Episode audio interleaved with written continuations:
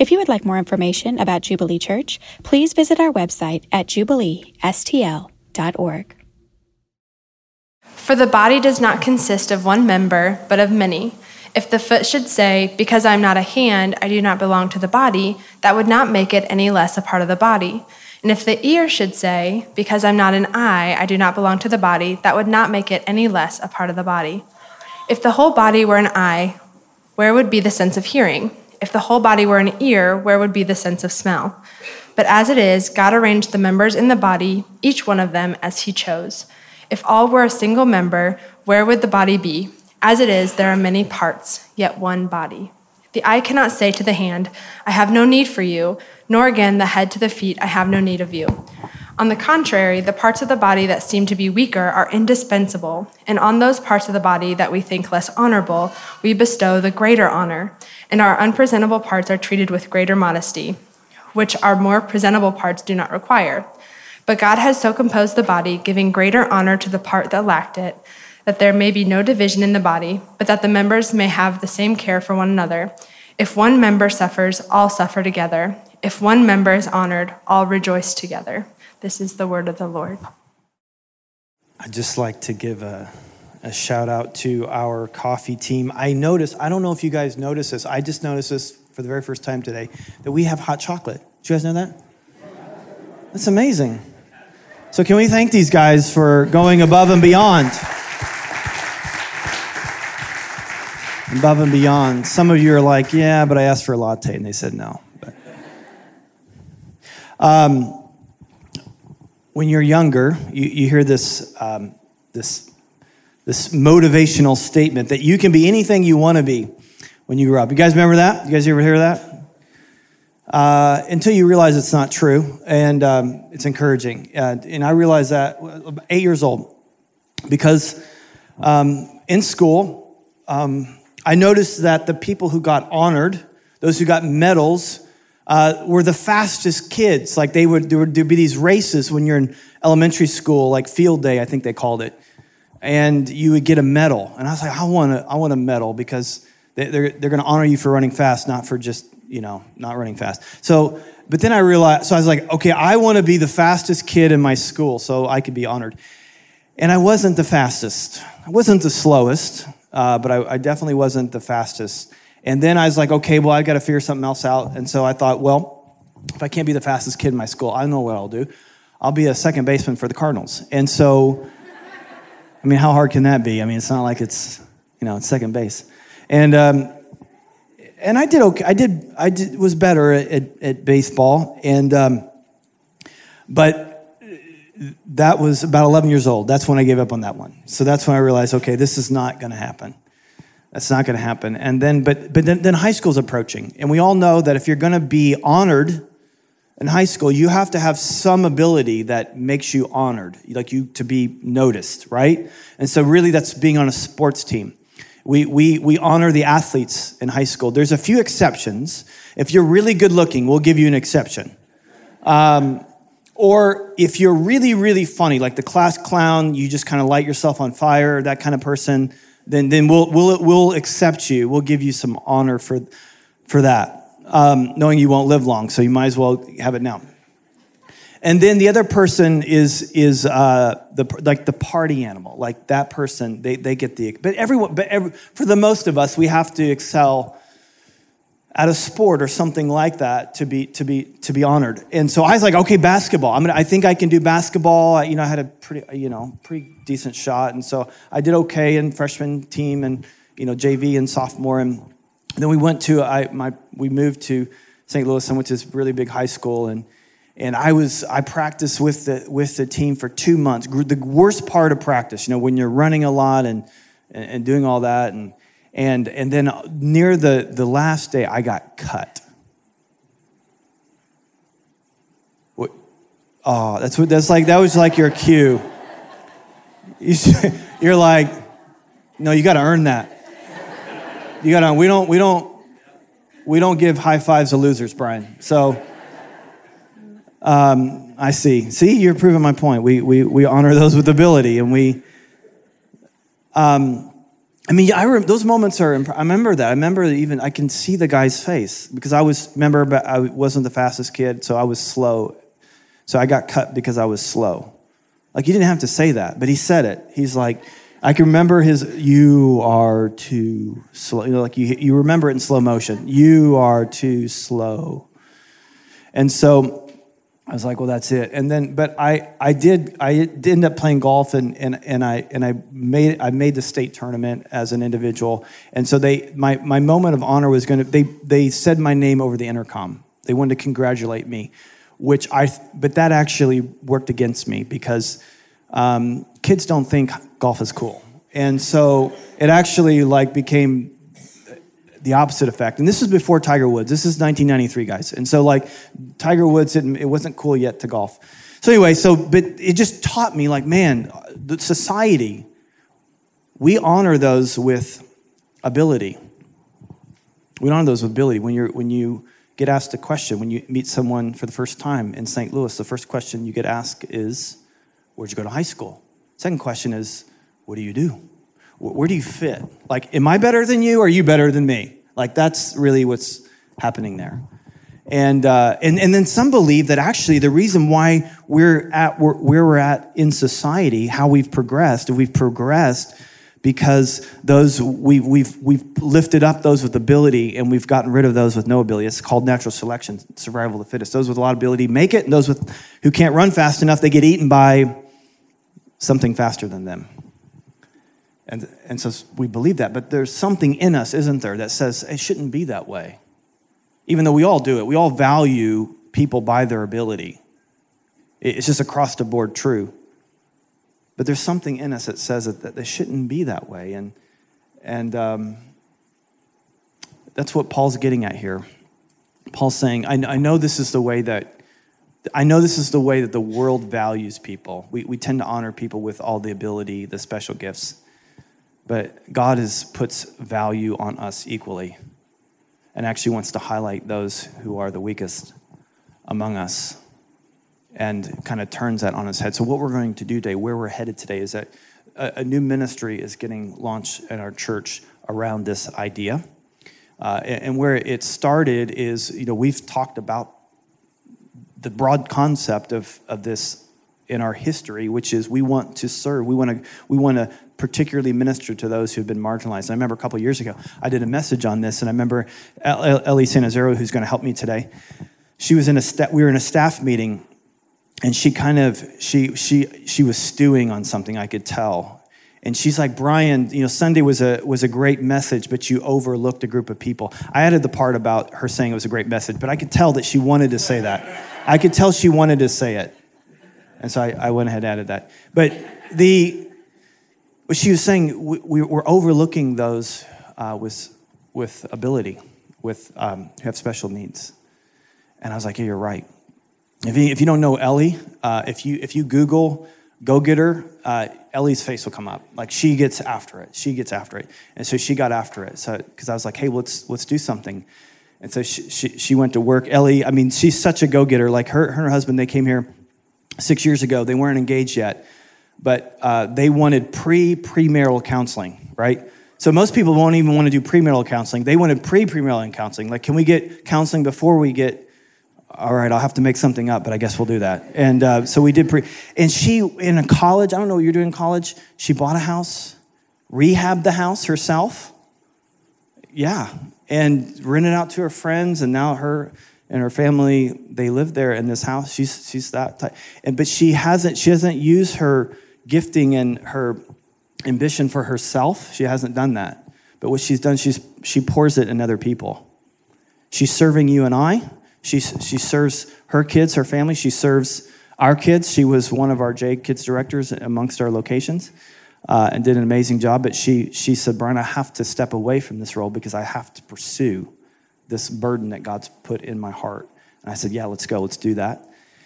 And so that's been um, emerging all through through this time. And as it as we've um, as we've talked about it together, it was like you know became there's some events that have happened in her life that I'll let her explain. Is like it just became clear that she needed to we needed to hear this from from her And so this is a bit unusual because we believe that. Uh, that the, the primary preaching of the church comes from the elders, the responsibility of the elders, but there are a few times where um, it's different and that today's different, and, and it's just like she's got to come up and do this. And for those who don't know Ellie, um, she is a student of the word. She doesn't know it just in her head, but she knows it in her heart. There's a huge difference between knowing the word in your head and knowing it in your heart.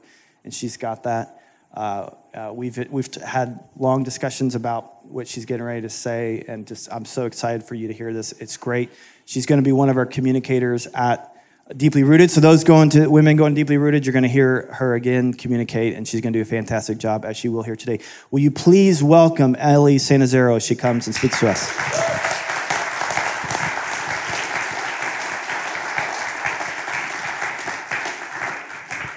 Thanks, Brian. Um, so, like Brian said, my name is Ellie Sanazero, and I am just really excited to get to be here, to have this opportunity and this privilege to share with you just a little bit about how God, over the past three years, has totally changed my heart and has given me a vision for the importance of creating a church that intentionally welcomes and includes families and individuals impacted by disability. And that vision is rooted here in our passage, 1 Corinthians 12. And Paul starts this passage by saying in verse 14, the body is not made up of one member, but of many. Just one verse before that, he said, We were all baptized into one body, Jews or Greeks, slaves or free. So we see here that God wants his church to be racially diverse. And we see that again in Revelation 7, where he describes a multitude of people worshiping him from every nation, tribe, people, and tongue. God is building a church that is racially, ethnically, and linguistically diverse. God also wants his church to be socioeconomically diverse, a place where rich and poor, slave and free can come together. God loves diversity, but he doesn't stop there. God wants his church to also have diversity of ability, which includes including and welcoming and celebrating people who have disabilities or special needs. So, Paul has just finished here talking about all these different gifts that God gives to people in the church. And among these are listed wisdom, knowledge, faith, healing, miracles, prophecy, distinguishing between spirits, tongues, and the interpretation of tongues. It's a long list, but it's not an exhaustive list. We know that there are even more gifts that aren't listed here that God gives to people to use for the edification of the body. And we also know that there are many other ways that people can and do serve within the church. And here he says, oh, wait, each gift is represented by a different part of the body here. And if you have ever wondered, like, why do we call the church a body? It's, it's from here. We call the church a body because all these different people come together with all these different gifts, and that, that's how it works. So Paul says in verses 15 and 16 if the foot should say, Because I'm not a hand, I don't belong to the body, that would not make it any less a part of the body. And if the ear should say, Because I'm not an eye, I don't belong to the body, that would not make it any less a part of the body. So in the Corinthian church, there was this man made hierarchy of gifts. People were elevating certain gifts above other ones people in the Corinthian church believed that if you had the more spiritual gifts, like if you could speak in tongues, that you were a more important person in the church. And so the people in the church who didn't have those gifts, they had different gifts, they felt less than. And they felt less than to the point where they actually questioned if they even belonged in the church at all. So Paul challenges this way of thinking in verses 17 through 20. He says, If the whole body were an eye, where would be the sense of hearing? And if the whole body were an ear, where would be the sense of smell? But as it is, God arranged the members in the body, each one of them as He chose. If all were a single member, where would the body be? As it is, there are many parts, yet one body. So here we see that with God, there's not one superstar gift that we should all be striving for. God says that we need all the different gifts working together. Each and every gift is important. And if we don't have all of these different parts, he asks, where would the body be? So the body of Christ is more whole, more complete, and a more true reflection of God Himself when we have diversity of ability. And with that, um, diversity of gifts as well. We need preachers and teachers. We need greeters and people to make our coffee, and apparently hot chocolate too. Great job, coffee team. Um, we need people to snuggle our babies and people to make sure that our bathrooms are clean. That's very important. And we also need those who society would say have the least to offer. Those who the world classifies as the least valuable because they have different abilities than the ones we laud. Our church needs people with special needs. Our church is not complete until these individuals are not only sitting among us, but actually co laboring alongside us. This statement might leave you thinking, I know I've thought this. How are these people with disabilities going to contribute to our church? After all, a person who is paralyzed and uses a wheelchair might not easily be able to set up all the chairs for a Sunday morning. Or a person with an intellectual disability might not easily be able to step up here and deliver a sermon. But people with disabilities can and do serve in extremely important ways in our church. We look at people, all of us, and see limitations, and we we size people up based on what they can and can't do. But God is unlimited, which means He can use each and every person just as He wants to, regardless of their ability. The world looks at ability to determine worth, but God does not. A little over three years ago, my husband Scott and I received the really difficult news that our firstborn, our daughter, uh, would likely be born with a chromosomal disorder. The test we were told was over 99% accurate. We were told there was just a 1 in 500 chance of receiving a false positive. And we were completely devastated. We did feel God's purpose during this time, but we grieved the future that we had envisioned for our daughter. And we were just heartbroken that before she'd even had the opportunity to take her first breath, that the brokenness of the world had already impacted her. And so we prepared to, as best we could to welcome a child with a disability into our family. And as it turns out, our testing was wrong and Rosalie was born with 46 chromosomes instead of the 47 chromosomes we were told to expect. And I remember after she was born, just standing in my kitchen, she's in the other room, and just feeling this deep, deep sense of relief that she was normal and that she was healthy and that Scott and I would not have to deal with all that stuff that you have to deal with when you have a child with a disability. And there's nothing wrong with feeling gratitude for having a child who is healthy and neurotypical. But in that moment, God convicted me. He changed my heart and He showed me that I had been believing that because Rosalie was now typically developing, that was she was somehow more worthy of life than she had been when we thought she had a chromosomal disorder.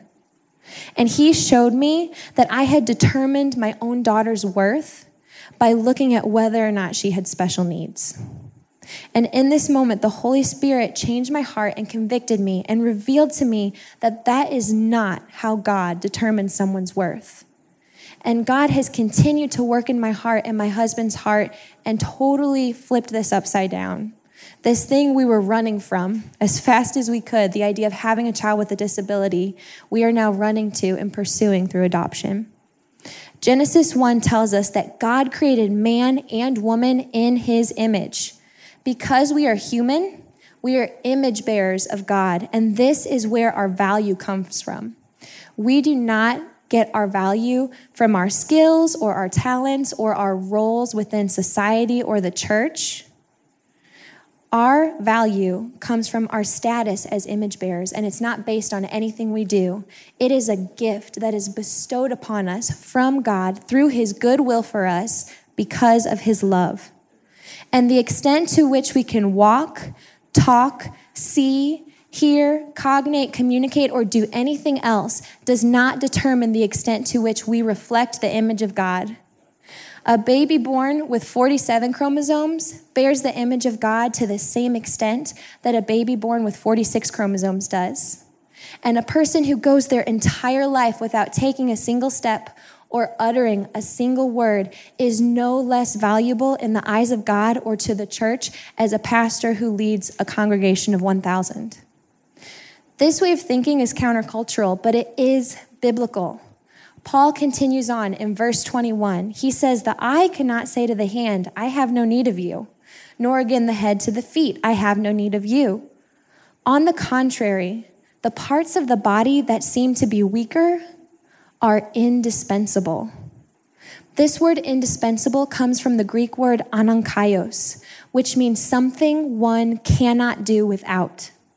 Our church cannot thrive if it's missing any type of person, and that includes people who have disabilities. We cannot do the work we've been called to without them. Here in 1 Corinthians 12, Paul is revealing to us two temptations that we have in the church. The first one is thinking that we have nothing to offer, that we have no gift to give. And the second one is thinking that we don't need anything from anyone else. But the reality is, there is not one of us in this room who is not gifted in some way for the edification of the body of Christ. And there is not one person in this room who is not needy. We all need each other, and we are all needed by each other. And there's this temptation that I have felt, and maybe you have too, to look at someone who has a disability and to think, I see how you need me, but I don't really see how I need you.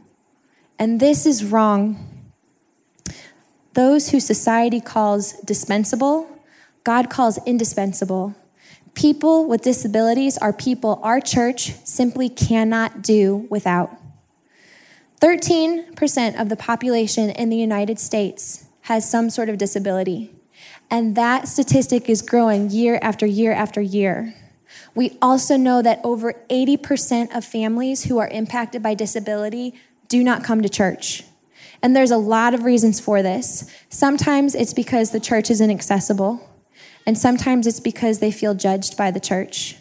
But another reason that I just had no idea was simply how difficult it is to get to church when you have a child who has a special need.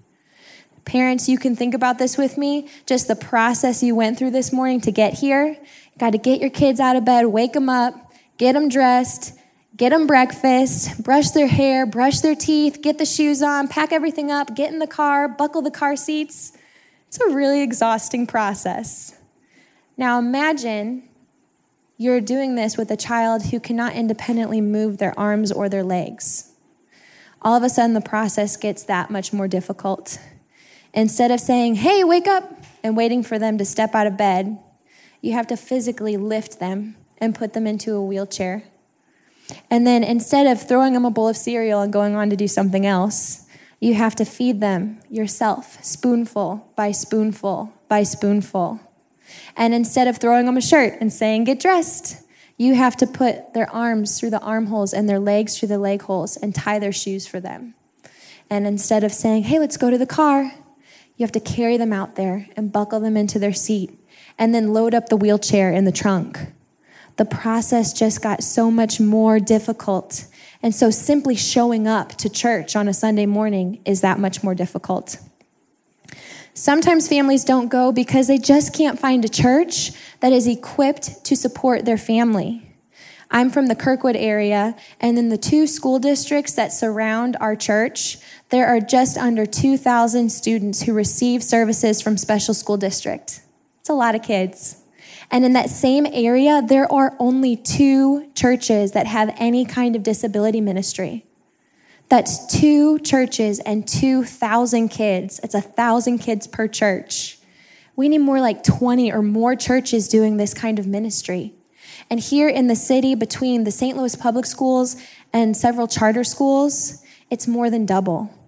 There are, according to this year's data, 4,195 students in the city receiving special services. The need is huge. One of my bridesmaids in my wedding has a son with autism. And we used to go to church together. We actually helped lead the youth group together. And she got her son's diagnosis a little bit after he turned two. And I remember after she found that out that he had autism, things just started to get harder and harder and harder for her and for her family. They had so many therapy appointments, and there was just so much mental and emotional energy spent trying to find answers for why this had happened. And eventually, church became harder. Her son was really struggling in class. He couldn't sit and listen to a lesson. And our church was small. There was not a lot of support for kids with special needs, and there weren't a lot of extra people to lend a hand. And she thought, well, maybe I can take him into the adult service. But then she wondered would people complain that he was too distracting? And so she just started to stay home, she and her son. And it wasn't long before her husband stayed home as well. It just got too hard on their family, it was too hurtful. And I look back at this time in my life, I look back at what was going on with this good, dear friend, and I have so much regret because I was walking right alongside her. She was in my wedding. I went to church with her. I saw all of this happening, but I didn't really notice that it was happening. I didn't really notice that she was slowly being cut off from the church, from the body of Christ. And when I did notice, I really didn't do, I didn't. I didn't do anything about it because I thought, well, that's just kind of what it's like when you have a kid with special needs. Like there's just things you can't do. And I'm so ashamed that I didn't step in. But even though I didn't notice, we serve a God who does notice, and He sees what we do not see. And I am grateful that through my own pain, He has given me new lenses and placed a burden on my heart. I think back and I wonder what if there had been a ministry? What if there had been something, some way we could have supported my friend and her family and families like hers? These families have a heavier load to bear than most. There's IEP meetings and therapy appointments and medical bills. And there's extra time needed to do simple everyday tasks and feelings of loneliness. The list just goes on and on and on. What if we could come together and make this load a little bit lighter for these families?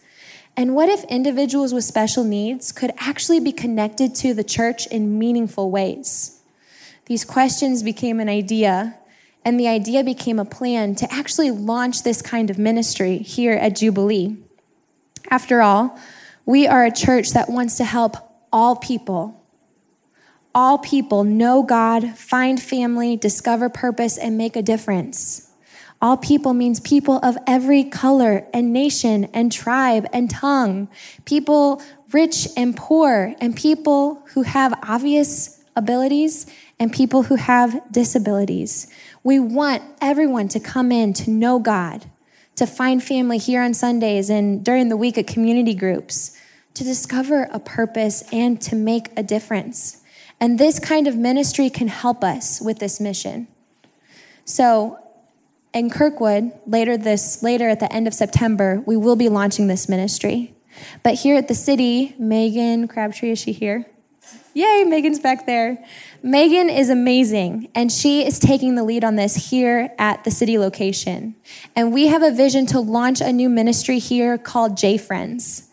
And J Friends, the vision is that throughout all of St. Louis and beyond, when people hear Jubilee Church, they would think, oh, that's a place where kids with special needs can go. That our reputation in the community would be a place that welcomes, includes, and celebrates children of all abilities. And our vision is that when a parent comes here on a Sunday morning with their child, their son who has autism, or their daughter who has Down syndrome, that they wouldn't worry, is my kid gonna be okay? But that they could come in here and worship and be focused on what's happening in here, knowing with confidence that their child is receiving all of the support they need in the classroom to thrive. And so we're training a team of buddies to offer the kind of one on one support needed by so many kids. And because we'll be welcoming these children into our church, we, all of us, will have the opportunity to also minister to their families on a Sunday morning. As we prepared to build and launch this ministry, we conducted a survey of families who have children with special needs. And across the board, parents consistently indicated that they feel lonely, isolated, exhausted, judged, and even ostracized from the church. These parents have a heavy load, and we are called to bear some of that for them. So maybe on a Sunday morning, this means just intentionally seeking them out, starting a conversation, and listening, and not being offended, being understanding if they snap at us, because we have no idea what has already gone on that morning. Or maybe this means seeking them out and inviting them to come over, to come into your home, and asking, How can I make it as easy as possible for your family to enjoy your time in our house? Those are things we can do on Sunday morning, but we don't want to just stop there. Divorce rates are about twice as high for couples who have a child with special needs. And if you think about it, so many of these children require specialized care. So it can be extremely difficult to find a babysitter, to find any kind of childcare. So these parents oftentimes go years without ever having a single kid free date night out. And we know that that can take a toll on a marriage. So we want to practically support these families by offering respite nights. These will happen every other month out in Kirkwood and maybe eventually here too. And what will happen is parents can come, they can drop off their child who has disabilities, they can drop off the siblings, and the kids will have an awesome, fun filled night. And the parents can leave without their kids, and they can go have a well deserved kid free night out. And our hope is that through J Friends, these families would experience the love of Christ, that those who have not been brought in could be brought into our church. Paul says if one member suffers, all suffer together. But if one member is honored, we all rejoice together. We cannot wait to rejoice with these families and individuals who we hope and expect to be impacted by J Friends. And I'm so challenged and encouraged by the words of Jesus in Luke 14. He says, When you give a dinner or a banquet, do not invite your friends or your brothers or your relatives or your rich neighbors, lest they also invite you in return and you be repaid. But when you give a feast, invite the poor, the crippled, the lame, the blind, and you will be blessed. Culture teaches us that if you surround yourself with the popular, the powerful, and the gifted, that's, that's how you'll be blessed. But Jesus teaches us to get outside of our comfort zones and to invite those in who can't return the favor, because that is where true blessing is. So I am so excited that God is moving our church in this direction, and I hope you will join me in welcoming these families and individuals into our church.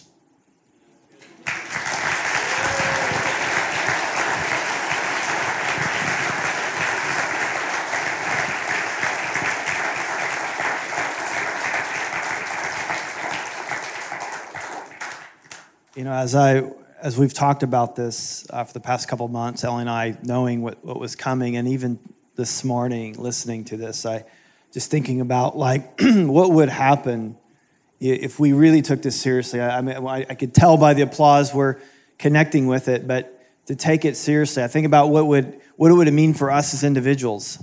Um, you know, leading, being a pastor for 15 years, something there, there's a lot of sick.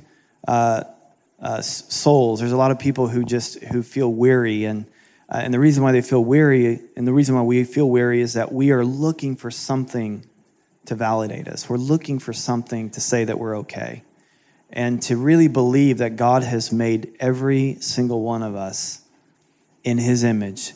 Every single one of us is meant to image, some represent something of of who God is. That God has bestowed that kind of value on us but yet we're still look for validation in a, in a job, in a relationship, in something else to say that we're worth something.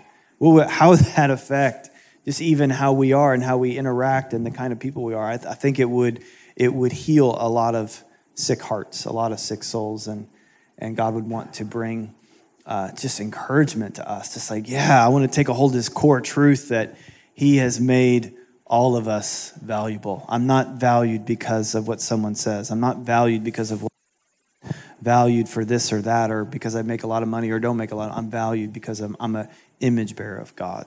How that would transform us. How it would transform how we see other people. I mean, I think very clearly through the words of Paul and, and, and Ellie so wonderfully bringing those to us that man, may it never be that we would be the kind of people who would look at someone else and diminish their value. I just want to even say that there's a lot of ways that we could apply this. One of the things that I think would make a difference is even how we see each other, how we would participate or not participate in something like a, a, a community group. We, would often think like, well, I, I don't, I don't, I, I don't really need other people in my life. Paul, in what was being said today, just totally cuts against that and says, no, no, you, you do need other people. Even the, and the people that you don't think that you need, those are the people that you really need. Um, this ministry coming to us isn't happening because Ellie is amazing or Megan's amazing. They are amazing. Thank God for them. Thank God for their gifts. But the reason why this is happening isn't because they saw something, it's because God saw something. And, and we are a community of people who who can all hear God. We believe that. We can all hear God. And what God is speaking, He doesn't give it, He doesn't direct all of His voice to one or two people. He directs them to all of us. And God may want to use you to minister to someone else. And God is going to use other people to minister to you. And it's probably going to come from unexpected places. So it's not just going to transform this ministry directly, but if we really take this on and we begin to, to live this out, we're, we're going to, we're gonna treat each other differently. We're going to view everything that we do differently. And then I think about the impact on our communities. I think about the impact on our high schools. Think about the impact in our workplaces, in our community. I think, I think the world knows deep down in places they don't always want to admit, but they know that the way the world should work is not survival of the fittest we all know deep down that everyone has intrinsic value. And the reason why we believe that is because God put it there. He put it in every single one of us. And they're looking, they're looking for a community to show them a different way. And I believe God would call us to be that kind of community. Be that when that's what he means when he says, you are, you are a city on a hill that you're, you're, don't put a lamp, don't cover up who you are. I want you to be on display. But then he also says, don't, don't lose your saltiness. Don't lose what makes you you, which is what I put into you, which is not something, we don't want to just be the best version of what the world has to offer. We want to be the version that God has called us to be, which is going to put the sense of value up on its head. It's going to transform us as individuals, it's going to affect how we treat each other, and it's going to be a demonstration to a world who's in desperate need to see an example just like that. Why don't we stand? I want to pray for us.